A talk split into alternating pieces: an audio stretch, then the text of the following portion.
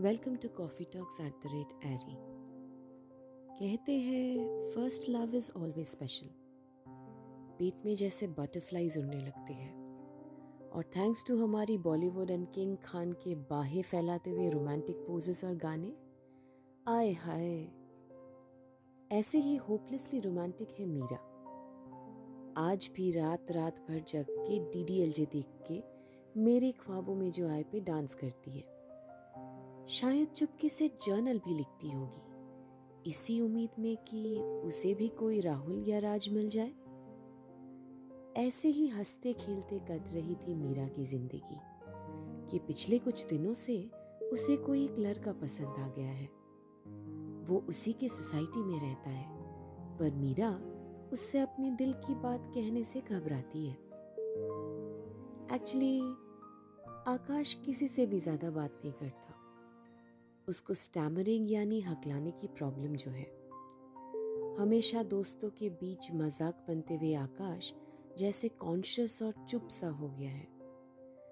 बचपन से वैसे उसको ये प्रॉब्लम नहीं था। पर अपने मम्मी पापा के एक्सीडेंट के बाद वो जैसे अकेला हो गया और तब से उसके कॉन्फिडेंस ने जैसे जवाब दे दिया। दिल तो पागल है से इंस्पायर मीरा फोर्टीन फेब को काफ़ी मानती है। तो उसने ठान लिया कि आकाश को वो अपनी दिल की बात कह के रहेगी।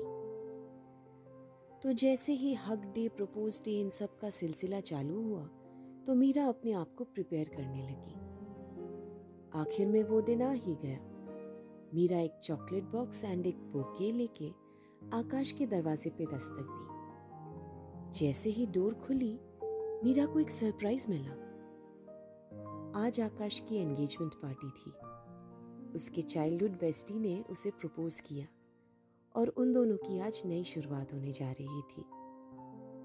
सिचुएशन को संभालते हुए मीरा कांग्रेट्स बोल के चॉकलेट बॉक्स और बुके के साथ शायद अपनी फीलिंग्स भी छोड़ आई थी उस दिन।